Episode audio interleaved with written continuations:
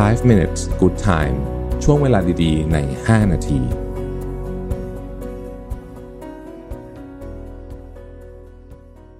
สวัสดีครับ 5 minutes นะครับ คุณอยู่กับรวิทานุสาหะครับ วันนี้เอาบทความจากเจมี่รูเมอร์นะฮะ ชื่อว่า five daily habits of highly confident people นิสัยที่คนมีความมั่นใจเนี่ยนะครับทำอยู่เป็นประจำทุกวันนะฮะ ข้อที่หนึ่งก็คือว่าคนที่มีความมั่นใจเนี่ย ไม่จำเป็นที่จะต้องถูกทุกครั้ง นั่นหมายความว่า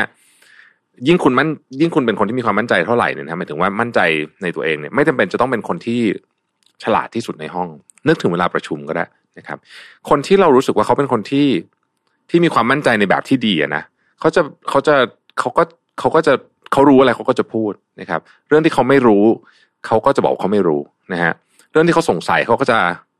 จะถามคำถามนะฮะไม่ไม่ต้องไม่ต้องเป็นแบบกูรูรู้ไปซะทุกเรื่อง แล้วก็ไม่ต้องเป็นคนที่ฉลาดที่สุดในห้องนะครับ เรื่องที่เขาผิดไปเขาก็จะยอมรับว่าเออผิด แล้วเขาก็อยากจะเรียนรู้เพิ่มนี่คือลักษณะของคนที่มีความมั่นใจนะฮะไม่จำเป็นจะต้องเป็นคนที่ถูกต้องเสมอ กลับกันคนที่ดื้อแล้วก็ยืนยันในความคิดของตัวเองทั้งที่รู้ว่าผิดเนี่ย อันเนี้ยคือการแสดงออกถึงความไม่มั่นใจที่อยู่ภายใน อันที่สองเนี่ยเขาบอกว่าคนที่มีความมั่นใจเนี่ยจะสบตากับคู่สนทนาเสมอ นะฮะมีงานวิจัยชิ้นหนึ่งที่บอกว่า ความมั่นใจที่เป็น self confidence เนี่ยนะครับ มันเกี่ยวข้องสัมพันธ์โดยตรงเลยกับความสามารถในการสบตาคู่สนทนา หมายความว่าคนที่ชอบหลบตาคนเนี่ยมันโชว์ถึงถึงความไม่มั่นใจ แล้วก็คือจะต้องหลบตา เพราะฉะนั้นการที่เราได้สบตาคนเวลาเราพูดเนี่ยนะฮะจึงเป็นเรื่องที่สำคัญนะครับ อันที่สามเนี่ยนะฮะคนที่มีความมั่นใจเนี่ยนะครับจะฝึกเขาเรียกว่าเป็น open body language นะฮะ นั่นก็คือลักษณะท่าทางของคนที่เหมือนกับมีภาษากายที่เปิดรับนะฮะเปิดรับ เช่น นั่งตัวตรงนะอกผายไหล่พึงแบบนี้นะครับแล้วก็เวลายืนนะครับ ยืนแบบเต็มเต็มขานะฮะแล้วก็เวลานั่งอยู่กับนั่งอยู่กับเก้าอี้เนี่ย จะเอาขาเนี่ยวางลงบนพื้นแบบเต็มที่นะฮะแล้วก็เวลาจะคุยกับใคร จะหันตัวไปทั้งตัวแบบนี้ไปคุยนี่คือเป็นลักษณะของ ของคนที่เขาใช้คำว่าเป็น open body language นะฮะซึ่งก็จะเป็นความใช้คำว่าเป็นเป็นคนลักษณะนะครับลักษณะของคนที่มีความมั่นใจ เขาบอกว่า body language เนี่ยมันส่งผลโดยตรงเลยกับระดับความมั่นใจที่คุณมีนะฮะนี่เป็นงานวิจัยของ Harvard นะครับ อีกประการหนึ่งนะฮะ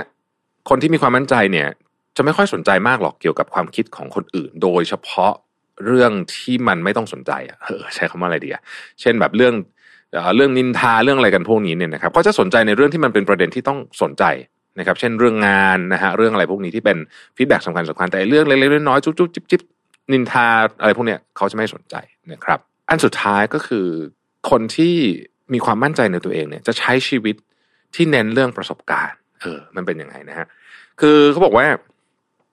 คนที่ไม่มั่นใจในตัวเองเนี่ย มันมันเกิดมาจากว่า เพราะไม่ค่อยได้ทำอะไรนะ ผมชอบประโยคภาษาอังกฤษเขาบอกว่า a lack of self confidence usually comes from a lack of action นะฮะ